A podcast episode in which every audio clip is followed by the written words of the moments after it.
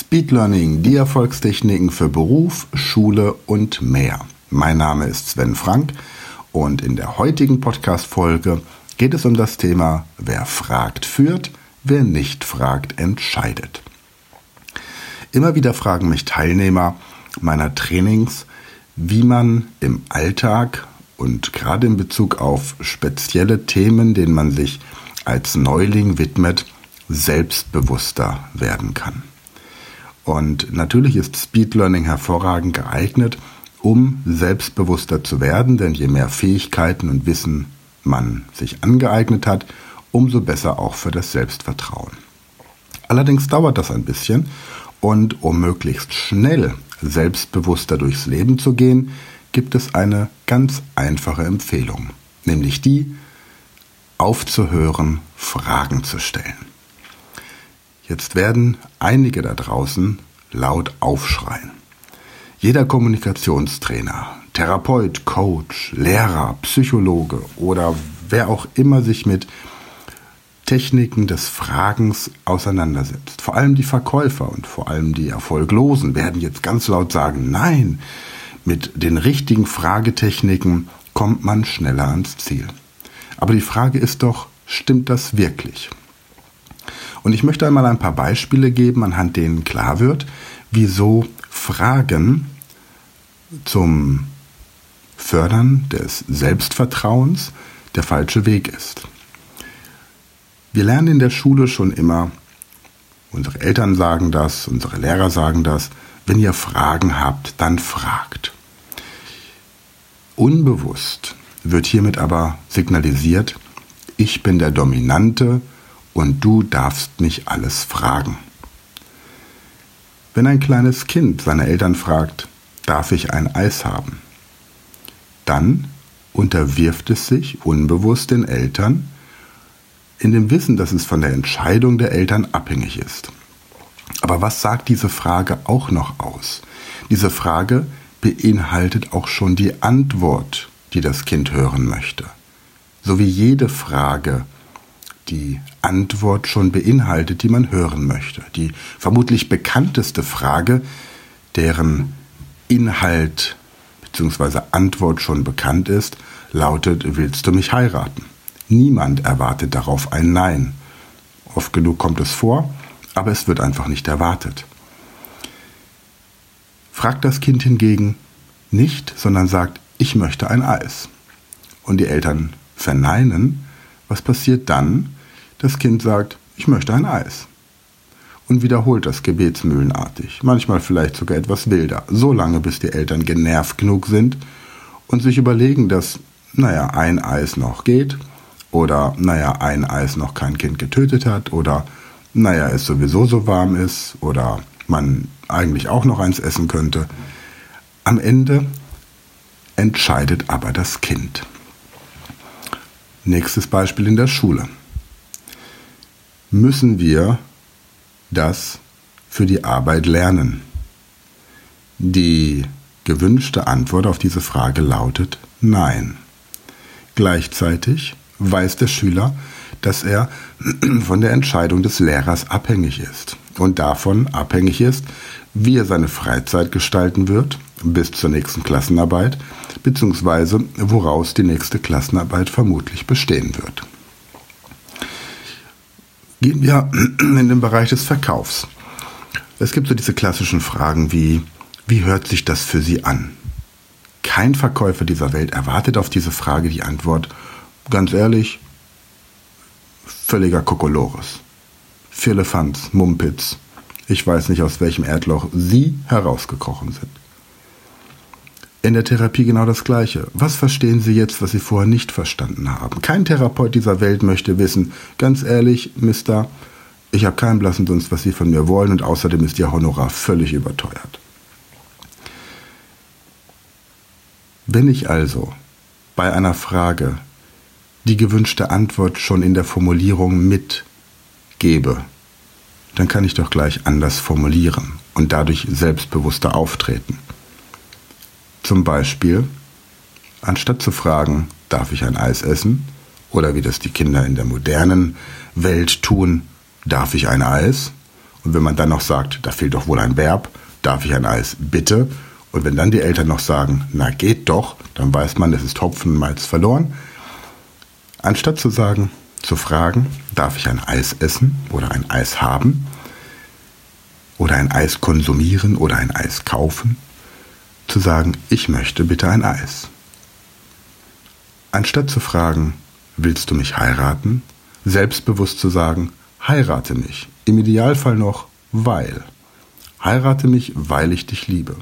Heirate mich, weil ich dich liebe, wie dich nie wieder ein anderer Mensch lieben wird. Heirate mich, weil ich diesen schweineteuren Ring jetzt schon gekauft habe. Anstatt zu fragen, wie klingt das für Sie, zu sagen, das klingt gut. Und deswegen sollten wir das machen. Anstatt zu fragen, was verstehen Sie jetzt, was Sie vorher nicht verstanden haben, zu sagen, und Sie merken, dass Sie jetzt schon anfangen, Dinge zu verstehen, die Sie vorher nicht verstanden haben. Das bekommt eine ganz andere Dynamik. Und wenn ich anfange in meinem Alltag auf Fragen zu verzichten, muss ich automatisch selbstbewusster kommunizieren. Anstatt zu fragen, wenn dir dieser Podcast gefällt, würdest du dann eine positive Bewertung bei iTunes geben, sage ich. Und weil dir dieser Podcast gefällt, freue ich mich über eine 5-Sterne-Bewertung bei iTunes. Denn alles, was weniger als fünf Sterne ist, wäre hinsichtlich dessen, dass der Podcast dir gefällt, völliger Quatsch. Kannst du mir ein Buch empfehlen? Das war eine Frage. Was unterstelle ich meinem Gegenüber? Unterstelle ich ihm, dass er keine Bücher lesen kann? Kannst du deinen Namen buchstabieren oder können Sie Ihren Namen buchstabieren? Ja, seit der zweiten Klasse. In welcher Sprache hätten Sie es denn gern? Wollen wir gemeinsam in Urlaub fahren? Ich meine, entweder fahren wir gemeinsam in Urlaub oder es steht überhaupt nicht zur Diskussion. Darf ich Sie auf einen Kaffee einladen? Ich habe einen Kaffee für uns beide mitgebracht. Möchten Sie Milch oder Zucker? Und damit habe ich eine nette Kombination, aber trotzdem gebe ich mich noch ein bisschen unterwürfig, wenn ich denn drauf stehe. Was mache ich jetzt aber, wenn ich tatsächlich eine Information brauche? Also zum Beispiel nach dem Weg zu fragen oder ich im Rahmen einer Fortbildung etwas nicht verstehe und den Referenten noch einmal frage. Nehmen wir das erste Beispiel.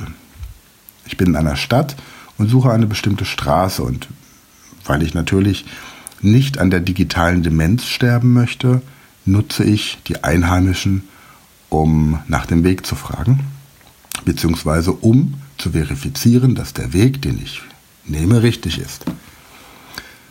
Ich halte also an und sage, guten Tag. Da vorne an der zweiten Kreuzung links, wenn ich da weiterfahre, wie lange dauert es dann noch, bis ich zum Rathaus komme? Das ist eine Frage, die ich stelle. Und damit unterwerfe ich mich. Oder noch schlimmer, wie komme ich bitte zum Rathaus? Die meisten Menschen sind damit auch überfordert, holen entweder ihr Handy raus, zeigen uns auf der Google Maps, wie man von dort aus dahin kommt, oder verwenden eine völlig komische Formulierung, weil immer weniger Menschen tatsächlich in der Lage sind, adäquat zu formulieren und zu jetzt fällt mir das Verb für ist ja auch egal. Ihr wisst, was ich meine. Also, ich drehe die Scheibe runter und frage einfach nach dem Weg. Warum mache ich das? Weil ich hier keine Entscheidung treffen muss. Und weil ich hier auch keine selbstbewusste Situation hervorrufen muss. In einem Verkaufsgespräch ist das etwas anderes. In einer juristischen Auseinandersetzung ist das etwas anderes. In einer Beziehungskrise ist das etwas anderes. Da signalisiert das Fehlen von Fragen Selbstvertrauen und ein bisschen Dominanz. Und da heißt es dann, wer fragt, führt, aber wer nicht fragt, entscheidet. Resümee für heute. Probier mal die nächsten zwei Tage aus, was passiert, wenn du auf Fragestellen verzichtest. Du merkst, dass es vermutlich für den Anfang sehr ungewohnt und vor allem schwierig ist. Aber indem du dir die richtigen Formulierungen überlegen musst, wechselst du automatisch in einen Kommunikationsmodus, in dem du viel selbstbewusster auftrittst als bisher. Ich wünsche dir viel Spaß bei diesem Experiment und dieser Erfahrung. Freue mich auch gerne über Feedback, vorzugsweise Hater-Feedback, weil das ja immer noch das ist, was Podcasts am meisten hochtreibt. Ansonsten gerne auch über ein 5-Sterne-Like bei den üblichen Podcast-Anbietern. Komm auch gerne auf meine Facebook-Seite Speed Learning oder in die Facebook-Gruppe Speed Learning die Erfolgstechniken. Dort lernen wir im Moment gerade alle gemeinsam Französisch. Und bei YouTube bin ich auch, aber das ist ja alles völlig egal. Wichtig ist, dass wir uns mal in der Realität begegnen. Und da findest du alle notwendigen Informationen unter sven-frank.com. Ich bedanke mich bei dir fürs Dabeisein heute und in der nächsten Folge geht es um die Frage, bist du auf diesem kleinen blauen Planeten Passagier oder Pilot?